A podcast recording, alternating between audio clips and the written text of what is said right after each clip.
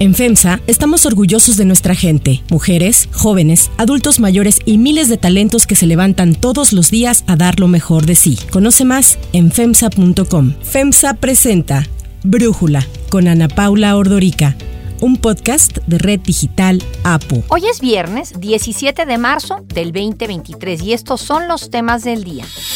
Operación Acarreo para la concentración que el presidente López Obrador convocó mañana en el Zócalo capitalín. Expira el acuerdo de exportación de granos en el Mar Negro. Piden a Rusia no usarlo como un arma política. Pero antes vamos con el tema de profundidad. En el marco de la 86 Convención Bancaria, el presidente de la Asociación de Bancos de México, la ABM, Daniel Becker, considera que México se encuentra económicamente estable. Creo que el gobierno pues, ha sido prudente. En la parte macro creo que se ha manejado con gran responsabilidad. El coeficiente de deuda 49%, un déficit fiscal bastante acotado, una balanza de pagos que el tipo de cambio, ¿no? Este bastante robusto, remesas que no es una responsabilidad, que es, exógena, pero llegaron casi 60 mil millones de dólares de reservas. Entonces yo creo que pues, dentro de todo debemos de reconocer que las cosas han salido razonablemente bien. La reunión de los banqueros se lleva a cabo por primera vez en Mérida, Yucatán, después de que los últimos 19 años fuera en Acapulco. La discusión se centrará en la inclusión, la sostenibilidad, las inversiones ambientales, sociales y de gobernanza, así como el nearshoring y sus beneficios para México. Al evento de dos días que arrancó ayer asisten directivos de los 49 bancos agrupados a la ABM, además de funcionarios públicos e invitados especiales. Este año la cumbre de los banqueros mexicanos se da en medio de la turbulencia que generó la quiebra en Estados Unidos del Silicon Valley Bank y el Signature Bank, las caídas de las acciones en la bolsa de los principales bancos internacionales, en especial de Credit Suisse. En el marco de esta convención, Felipe García Asensio, director general de Santander, habló sobre el panorama económico para México y la oportunidad del nearshoring. Este tema de nearshoring es de veras cuando alguien decide venir a México, no lo va a hacer por seis meses o un año. Son inversiones de décadas. Si vas a poner una planta es porque vas a estar aquí los siguientes 20, 30 años. Entre los expositores invitados está la ex candidata a la presidencia de Estados Unidos, Hillary Clinton, el ex gobernador del Banco Central de India, Raghuram Rajan, y el experto en tecnología financiera, Brett King. Las inversiones en México de capitales extranjeros es uno de los factores importantes para hacer crecer la economía. Pero para eso, de acuerdo con Felipe García Asensio, director general de Santander, se necesita preparar a las nuevas generaciones. Para ciertos sectores nos falta gente un poco más calificada y para eso va a ser muy importante el trabajo con las universidades, el trabajo con los gobiernos estatales y el trabajo con el gobierno federal para entrenar a la gente y que puedan tomar estos trabajos, ojalá que sean mejor remunerados que los que tradicionalmente han llegado. ¿no? Y sí lo hemos visto en varios estados, la industria aeroespacial, hay ciertos segmentos que están viniendo con chambas bastante más especializadas. El capital nacional y el peso se encuentran estables a pesar de la tormenta de los últimos días en la economía mundial. Manuel Romo, director general de Citibanamex, explica cómo ve al país. Orden en finanzas públicas, instituciones que están fuertes, como el Banco de México, una Secretaría de Hacienda y un Banco de México en donde cada uno está buscando con su independencia y en su rol continuar dándole mucha solidez al país. Para el presidente de la ABM, la economía en México se está recuperando. Presidente, si me lo permite, quiero agradecerle por haber mantenido la estabilidad macroeconómica durante el temporal al que nos hemos enfrentado. Esta estabilidad de la que hablo ha sido condición necesaria para que tengamos un sistema financiero líquido, robusto y listo para aprovechar lo que esta oportunidad le ofrece hoy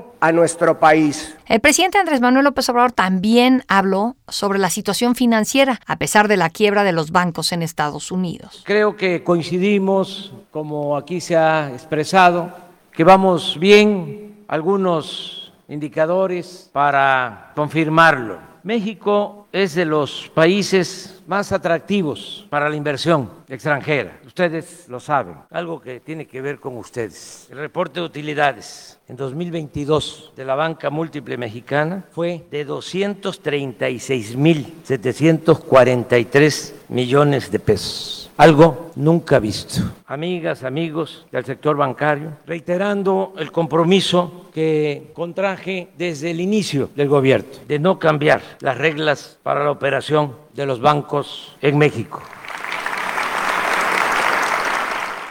El análisis. Para profundizar más en el tema, le agradezco a Gabriel Casillas, economista en jefe para Latinoamérica de Barclays y quien se encuentra en Mérida en la convención bancaria, platicar con nosotros. Gabriel, ayer en la convención hablaste sobre las perspectivas económicas en México 2023-2024.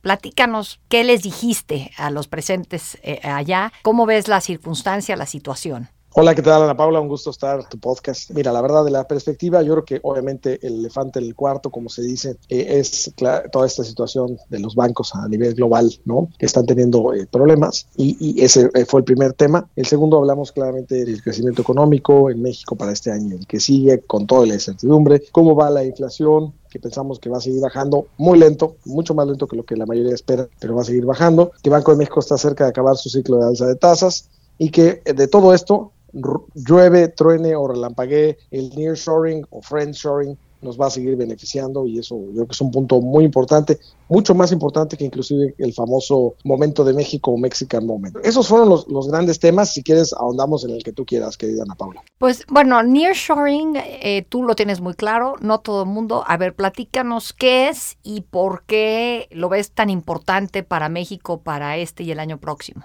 Mira, lo que pasa es que para muchos es como una nueva forma de llamarle a lo que ha pasado, ¿no? Que la gente se ubica sus empresas eh, cerca de Estados Unidos y cosas así, por cercanía geográfica, por otras cosas. Pero no, esta sí es una tendencia diferente, Ana Paula, yo que sabes muy bien. O sea, estamos viviendo en un mundo que después de un proceso de globalización tan tremendo con la caída del muro de Berlín, la caída de la Unión Soviética, China entrando a la Organización Mundial de Comercio, ahora vamos al revés, ¿no? El mundo se está empezando a desglobalizar con esta tensión geopolítica entre China y Estados Unidos con el tema de Rusia en Ucrania, etcétera. Entonces, en este mundo que se va a desglobalizar, no es que vayamos a regresar a donde estábamos, pero sí va a haber un proceso de desglobalización, en donde además China quiere crecer hacia adentro, etcétera. Pero lo que estamos viendo es que las empresas quieren mover sus líneas de producción del sureste asiático, del, del este de Europa, a un lugar cercano a Estados Unidos con vocación manufacturera, y como tú sabes, México encaja perfecto. Entonces, ya lo estamos viendo, es gradual, no es de un día para otro, no, no va a llegar, sino ya tiene dos, tres años pasando. Lo vemos en los números de inversión extranjera directa, que no nada más están en números altos comparado con, con el histórico, ¿no? 32, 35 mil millones de dólares versus 26 mil en promedio en los últimos 25 años, sino que además en el detalle,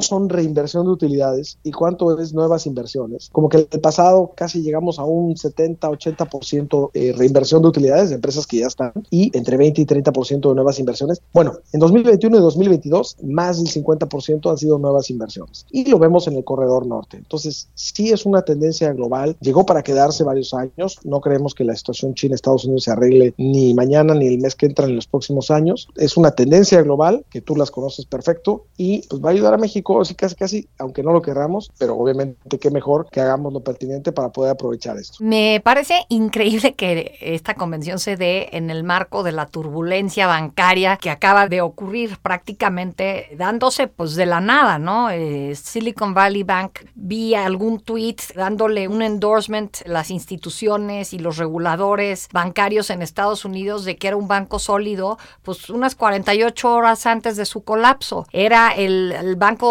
que, número 16 en Estados Unidos y ahorita se quedó sin dinero. Aun cuando los problemas de Credit Suisse y los bancos regionales estadounidenses como Silicon Valley Bank son muy distintos a lo que tiene que ver con la banca en México, el nerviosismo parece que genera un sentimiento negativo sobre el sistema financiero global, ¿no crees? Y quería ahí preguntarte si ves algún tipo de eh, posible contagio. No, los temores totalmente fundados y tienes razón. Ahora, algo bien importante, creo que tú sabes muy bien, hay dos temas el tema propio de lo que está originando esta crisis de confianza y dos, cómo está el sistema financiero mexicano. Tratando de ser muy rápido en esto, en la parte de Estados Unidos, este banco, la verdad es que si tú ves la cartera vencida, está en números saludables, ¿no? El Silicon Valley Bank. Depósitos tenía muchos. El problema, como tú sabes, es que los de, una gran parte de los depósitos los invirtió en bonos del Tesoro americano, que es la definición de activo libre de riesgo, ¿no? Exacto. Pero el problema es que los, los invirtió en, activos de largo plazo y, y cuando sube las tasas el FED y la sube de esta manera tan rápida, y tan alta como no había pasado en 30 años, pues entonces estos bonos pierden valor. El banco necesitaba levantar capital, anuncia levantar capital el 8 de marzo, pero desafortunadamente los depositantes dicen, no, no, a ver, esto está muy raro, ¿cómo que necesitas capital? Mejor me voy. Y eran poquitos con mucho dinero, entonces fue muy rápido hacer la corrida bancaria y pues muy desafortunado porque colapsa el banco, ¿no? Ahora, esta situación no es como Lehman Brothers, que tú conoces muy bien, que tenía ligas por todos lados, donde alguien que no pagaba su hipoteca en Montana resultaba que quebraba un banco en Islandia. Eso no está aquí, no son derivados exóticos, no tiene este tipo de repercusiones, pero pues sí, aunque sea algo mucho más pequeño, de, así que de banca 101, ¿no? Del curso de banca básica, aún así, pues obviamente la crisis de confianza y lo bueno es que las autoridades hasta ahorita, el FED, el Instituto de Protección del Ahorro Bancario Americano, el FDIC y, y el Banco Nacional de Suiza han actuado de manera decisiva y oportuna. Entonces eso es muy bueno porque ya pagaron el incendio. Tan se sienten que ya lo apagaron que el Banco Central Europeo ya hasta subió tasas 50 puntos básicos. Exacto.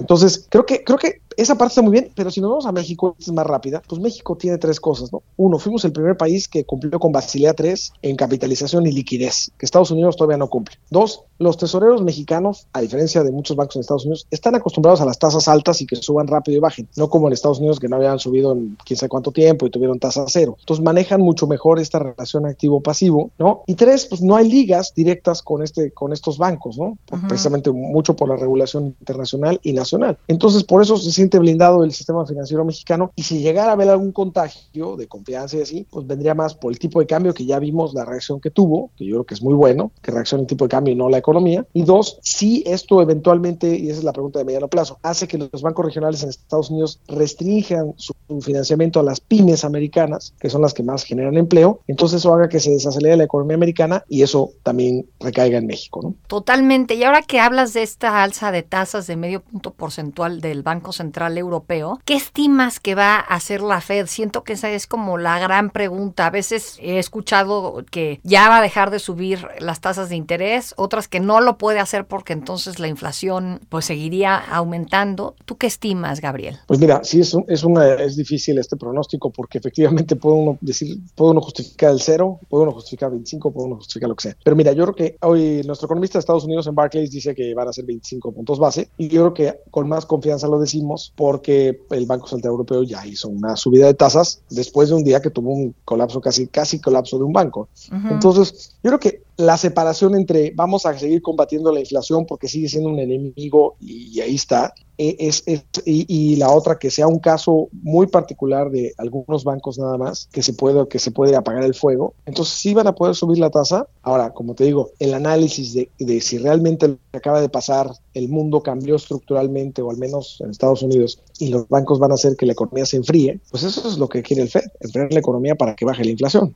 lo que pasa es que nunca quieres que quiebre un banco, ¿no? Entonces yo creo que ese es la gran, el gran debate que van a tener los del FED y por eso eh, la mayoría ahorita yo creo que traen entre 0 y 25, donde probablemente 25 sea eh, lo más probable. ¿Y qué efectos ves ahí para México en cuanto a lo que haga la Fed? Pues claro que tiene efecto, pues normalmente el efecto, como tú bien lo sabes, va directo por el tipo de cambio. El tipo de cambio, bueno, ya reaccionó con toda esta versión al riesgo. Ahora, las razones por las cuales el peso ha estado fuerte siguen, ¿no? O sea, la gente no puede invertir en Rusia, eh, se están desinvirtiendo en China, en Latinoamérica pues, somos el país que se ve mejor, ¿no? No somos Perú, que está en llamas, o, Colombia, donde no ha habido mucha confianza en Petro. La parte fiscal está muy bien, la parte de, cuentas externas también muy bien, y además muy bien financiadas. Y todo este tema de nearshoring y un Banco de México que ha sido muy restrictivo y ha hecho su labor. Entonces, las razones de superpeso siguen, pues tuvimos este hipo en los mercados. Entonces, por ese lado, México no debería hacer mucho más. Ellos ya están cerca de acabar el, el ciclo de alza de tasas. Yo creo que sí van a subir 25 puntos base el 30 de marzo, y creo que todavía hay oportunidad de que suban 25 más el 18 de mayo. Mucho tiene que ver con el tema de inflación. ¿no? La inflación en México, pues ya tocó pico la inflación en, en agosto del año pasado en 8.77%, ya tocó pico también la inflación subyacente en noviembre, pero como que le ha costado mucho trabajo bajar y el dato de enero fue particularmente muy alto, que yo creo, y creo que, que ya los datos nos han dado la razón, que fue muchas revisiones que hacen las empresas de inicio del año, que no las van haciendo todo el tiempo, sino nada más es una vez al año. Entonces, obviamente fueron muy altas porque le toman el dato de inflación del cierre del año pasado que fue el más alto en 30 años. Por eso fueron altas, pero de ahí en adelante yo creo que la inflación sí va a seguir eh, bajando, lento, pero va a seguir bajando. Entonces, por eso pienso que México ya está muy cerca de acabar el ciclo de alzas, aunque el FED suba o, no suba. Yo creo que es en 25, con la posibilidad que hagan otros 25 en mayo. Gabriel Casillas, muchísimas gracias por darnos este análisis y platicar con nosotros. Contrario, muchísimas gracias.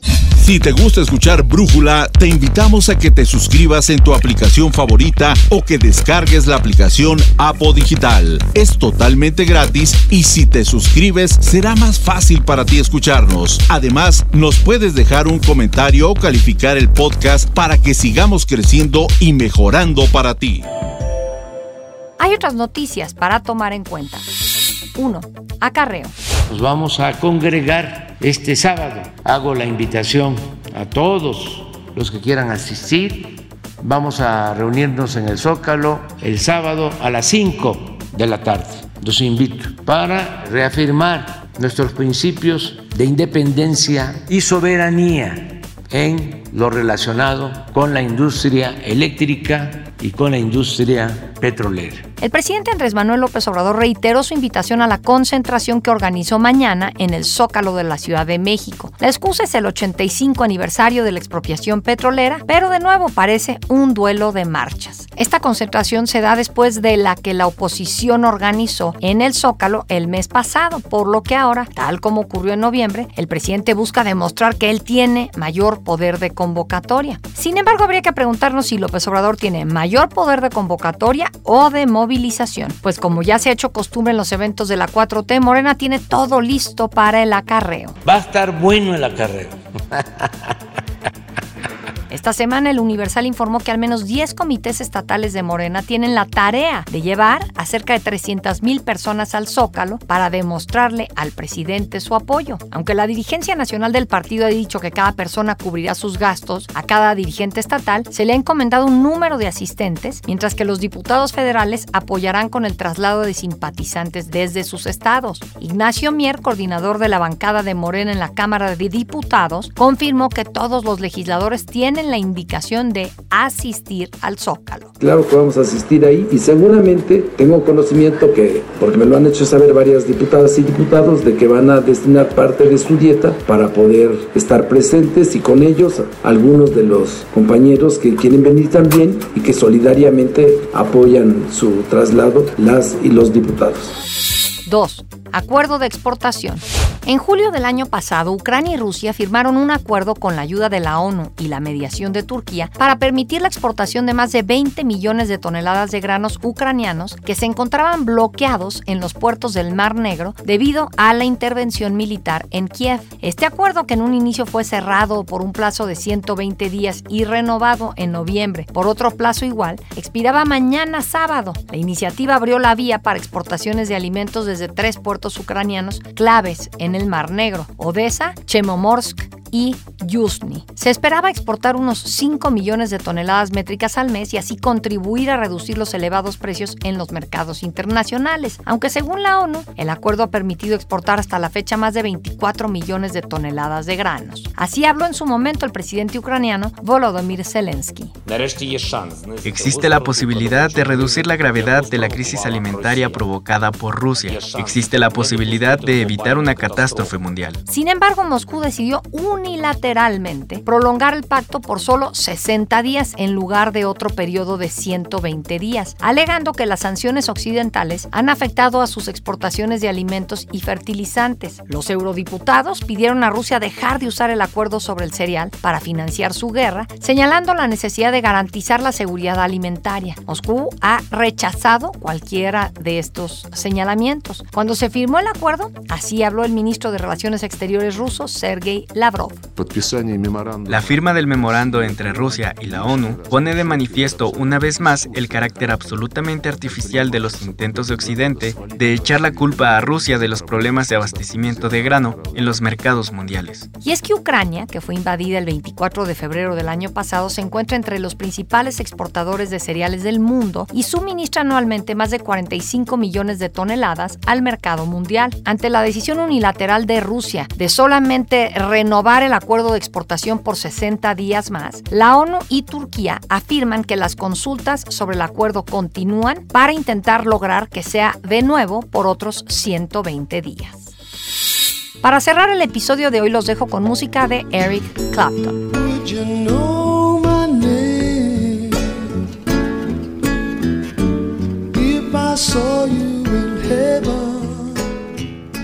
Tears in Heaven fue la canción que Eric Clapton le compuso a su hijo, quien murió a los cuatro años al caer del piso 53 de un edificio de Manhattan en Nueva York. Clapton está considerado por la revista Rolling Stone como el segundo mejor guitarrista de la historia. Estuvo involucrado sentimentalmente con la modelo italiana Carla Bruni, ahora esposa de Nicolas Sarkozy, quien terminó la relación con Clapton para iniciar una con Mick Jagger, provocando la ruptura entre los amigos. Eric Clapton grabó la canción While My Guitar Gently Weeps con los Beatles, invitado por el creador de la letra, George Harrison.